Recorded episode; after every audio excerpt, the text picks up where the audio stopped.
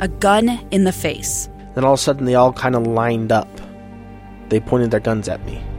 And this is the point where I thought, I'm going to die today. Started two years of horror for an American in Venezuela. They said, You need to give us your phone and get ready because you're coming with us. I'm Becky Bruce, and I spent a year researching and piecing together Josh and Tammy Holt's story about their ordeal in a notorious prison. That's when everything started to turn bad. We had another pound on the door. Boom, boom, boom. And there was the police once again.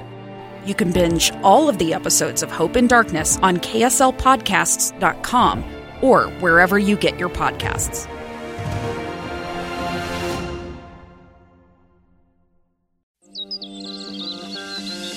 Time to get outside. This is KSL Outdoors, brought to you by Bear River Lodge. Two hours of stories and information on hunting, fishing, and high adventure. Our host is Tim Hughes on KSL News Radio. Welcome back to another edition of KSL Outdoors Radio. Good morning. It is a brand new day. And uh, reminder, we're recording this on Thursday. So as we speak, I think we're still dusting off all of the uh, leftover snow from Yeah, still. quite a dumping on Wednesday. Uh, nice to have you listening today. But as we look out the window uh, today on Thursday, blue sky, sunshine, and although the mountains look like they're still socked in, they may be getting more snow today. Yeah, and you had to do a long jump to get up onto the sidewalk from the street. There's so much muck out No, cri- no kidding. And we're waiting, waiting uh, for the snowplows to come into our neighborhood so we can get out uh, in easy fashion. But I'm afraid that's going to put a mountain of snow right in front of my driveway, which is going to be a whole other problem. Tim Hughes here in the studio of Broadcast House in downtown Salt Lake City, and as you just heard, Russ Smith. Yeah, back, good morning. Back with us after a couple of weeks. We've missed you. Yeah, we had a lot of things going on in, Yeah. in our life. Uh, my, I think you, my dad passed away back Yeah. on the 11th, and then we had the funeral, and now I'm the executor. Do, do, do. So the, the real family fun begins. Oh, man. Yeah. Don't If- ever do that. if, you, if you thought Sharon Cabins was tough, yeah. Uh, hope it goes smoothly for you. So the question is, where is Navadomskis? Well, yeah, where is he? the last time I saw him, he was uh, on skis in Steamboat, Colorado. I know that because my wife Becky and I spent uh, four great days down there with uh, Navi and Gail. I think he's probably still on the skis, aren't you? Absolutely, Tim. I'm still on the skis. I got a beautiful sunny day with three inches new, and I'm coming down Ted's Ridge right now. Ah, Ted's Ridge. I love that run. Um, Yeah. Yeah, uh, we had some great days there. A couple of sunny days, and then uh, on uh, the last day, had some good snow that uh, came, and we ate some good food. So that's what that's what it's all about, right? Absolutely. Like I didn't even know it was Thursday until you called me. As it should be when you're in retirement. Explain to people why this is an annual pilgrimage for you to Steamboat. well, first I want to see, can you hear me? Because I'm doing turns hard right now. I hear you, but don't fall down. Don't, I don't want to be blamed Right. for this. All right, let me pull to a stop right here on this ridge. Good. No, it's an annual annual thing since my kids were little.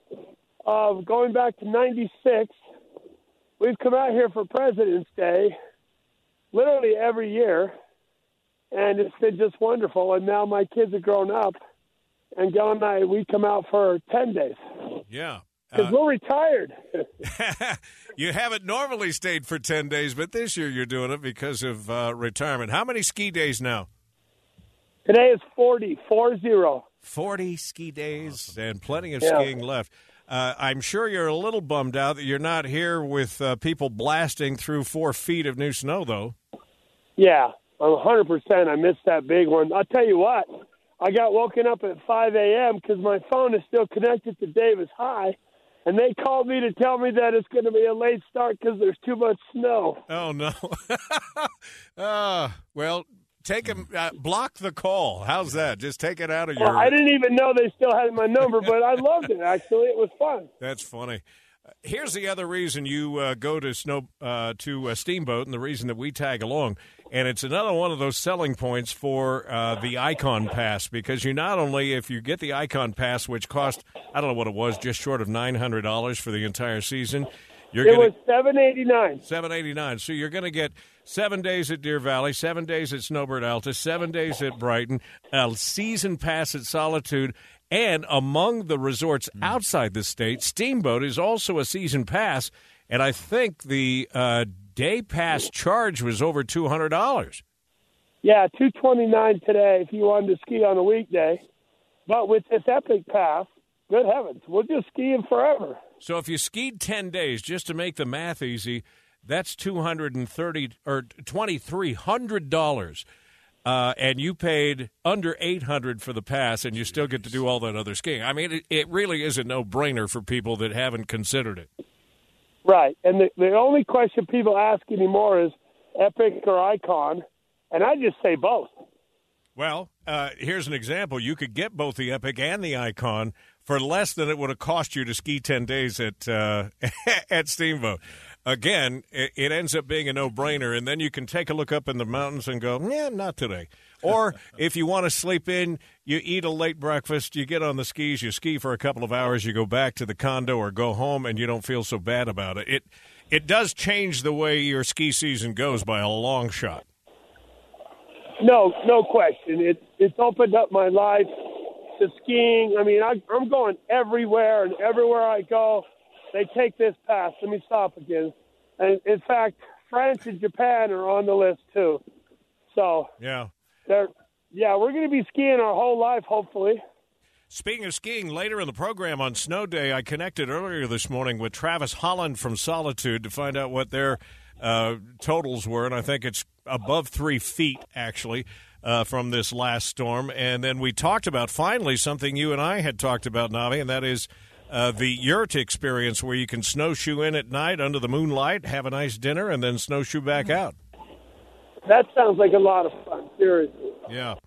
You know what else is going on this weekend, Russell? What? And it's I, I think it's appropriate that you're back following the loss of your dad. It is Snow Goose Festival. Oh yeah, yeah. They he had pictures. He had like six pictures of the snow goose. Really?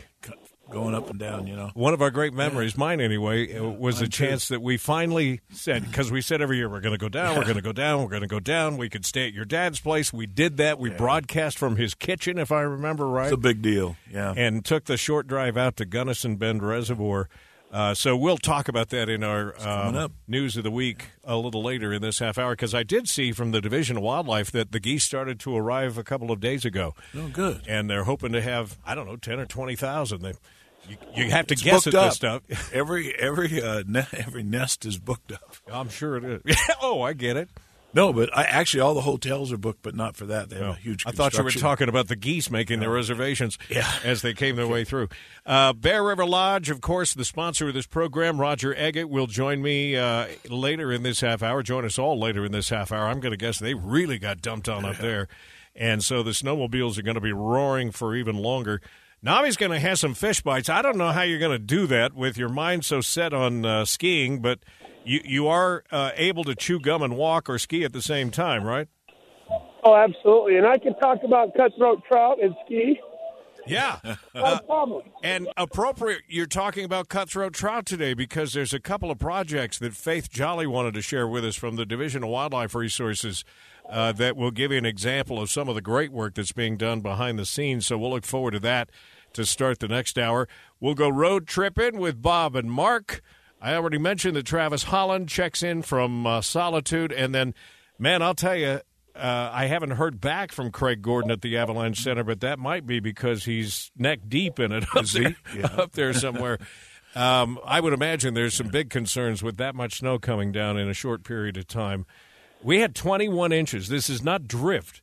21 inches of actual snowfall in West Jordan, and then the drifts were three to four feet deep in my driveway.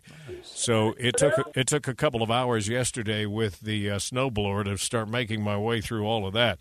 So uh, lots to do, obviously, over the next two hours. We hope you'll decide to stay with us, and we're really glad you're back again for a Saturday morning here on KSL. We'll take a break when we come back. It is the news of the week, so uh, stay with us. More of KSL Outdoors Radio coming up.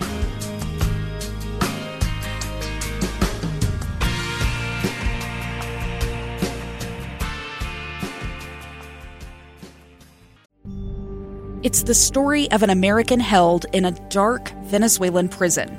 Then all of a sudden, they all kind of lined up. They pointed their guns at me. And this is the point where I thought, I'm going to die today. I'm Becky Bruce. I spent a year working on Hope in Darkness, which now has more than 2 million downloads. Find it on kslpodcast.com or wherever you listen to podcasts.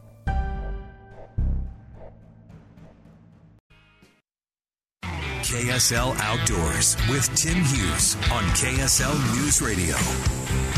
Tim, Russ, Navi, all here for another Saturday morning. Nice to have you listening. Let's uh, begin with our news of the week, Russ, talking about what we uh, mentioned a minute ago. The Snow Goose Festival is happening down at Delta. This is really a big deal for small town Delta. It is. It's a, it's a really big deal. Um, they get pretty crowded. They they have a they actually have a festival with all kinds of stuff going on.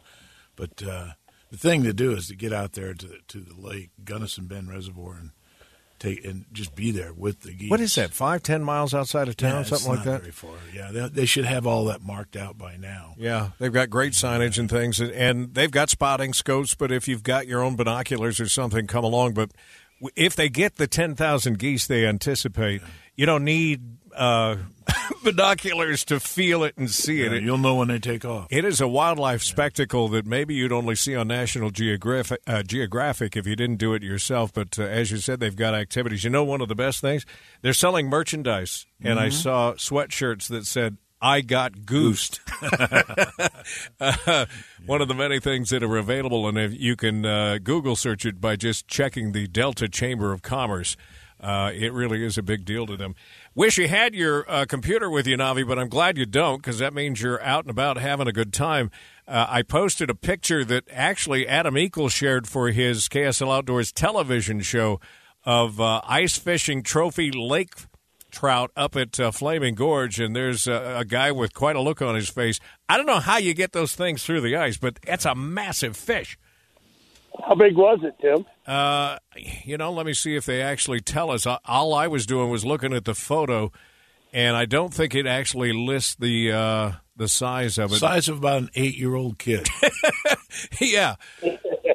But uh, there are regulations about the size of a hole you can drill, right? So uh, you have no choice. If you see that beak start to poke up through the hole, you've got to find a way to get them out of there. That's the hardest part when you get a big one. I have no idea. I had no idea there was an ordinance about how big the hole had to be. yeah, it could yeah. be. I'm pretty sure I there is. know the augers are eight to ten inches, you know, in diameter. So that's all I know. Yeah. Speaking of ice fishing, I also posted a photo, which this is a great one. Uh, there were some ice fishermen that were out at East Canyon State Park when all of a sudden, talk about a wildlife viewing opportunity, uh, uh, an entire herd of deer started to make their way across the ice. So these guys are out there, you know, doing their fishing, and there's one, two, three, four, five, six, seven, eight, nine, ten or twelve of these deer that just wander probably within 20 yards of the fishermen and felt felt no threat, so they make their way across the ice. That's crazy. And then one more note here of uh, economic benefit to the state of Utah. They were talking about, uh, and this goes back all the way to 2021. They're just getting some of their economic figures in. That's amazing. Yeah, look at that number. 2021's Park Surge, talking about, you know, the Mighty Five, spurred a record $10.6 billion in Utah tourism economy, according to uh, a new report. So that's the money going into the economy um, for whatever. It says Utah's record 11.2 million national park visits and 11.6 million state park visits uh, helped propel Utah's tourism to a record-setting t- 10.56 billion in spending, according to the uh, Kem C. Gardner Policy Institute. So it, it wasn't all from those entries, but it did add to the uh, overall tourism of the state.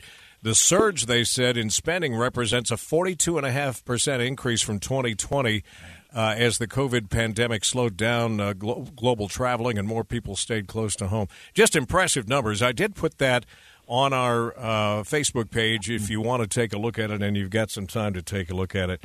And I'm reminded again, and uh, Mark and and uh, Bob do this from time to time because they're down at that end of the valley, or at least Bob is, or down at that end of the state. That you don't have to just visit the state parks or the uh, national parks in the summertime. There's great opportunities and maybe some of the best opportunities to see places like uh, Bry, uh, Bryce Canyon. Bryce Canyon. This time of year. Everything around Moab, it's a great time of year. Just watch those roads; they can get nasty. Yeah. So anyway, uh, check out those photos. Check out the articles. It's great stuff on our uh, Facebook page. Just KSL Outdoors Radio. Make sure you put radio on there, or you'll end up on Adam Eagle's page, which is You fine. don't, you don't want to go there. He does a good job. But uh, make sure you put KSL Outdoors Radio. Take another break. Coming up on the half hour, we are uh, going to head over to Bear River Lodge, talk to uh, Roger Eggett, find out what kind of a snow dump they got this week. I'm sure it's massive. Stay with us.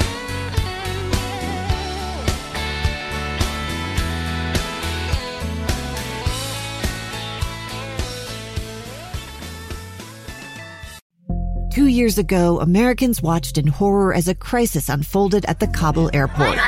There's desperation and anguish. More than 80,000 Afghans have since arrived in America, but this story is still unfolding. I'm Andrea Martin. In my new podcast, Stranger Becomes Neighbor, we'll find out what happens to these new arrivals in our communities. Who would help our newest neighbors? Follow us at kslpodcast.com, Apple Podcasts, or anywhere else you listen.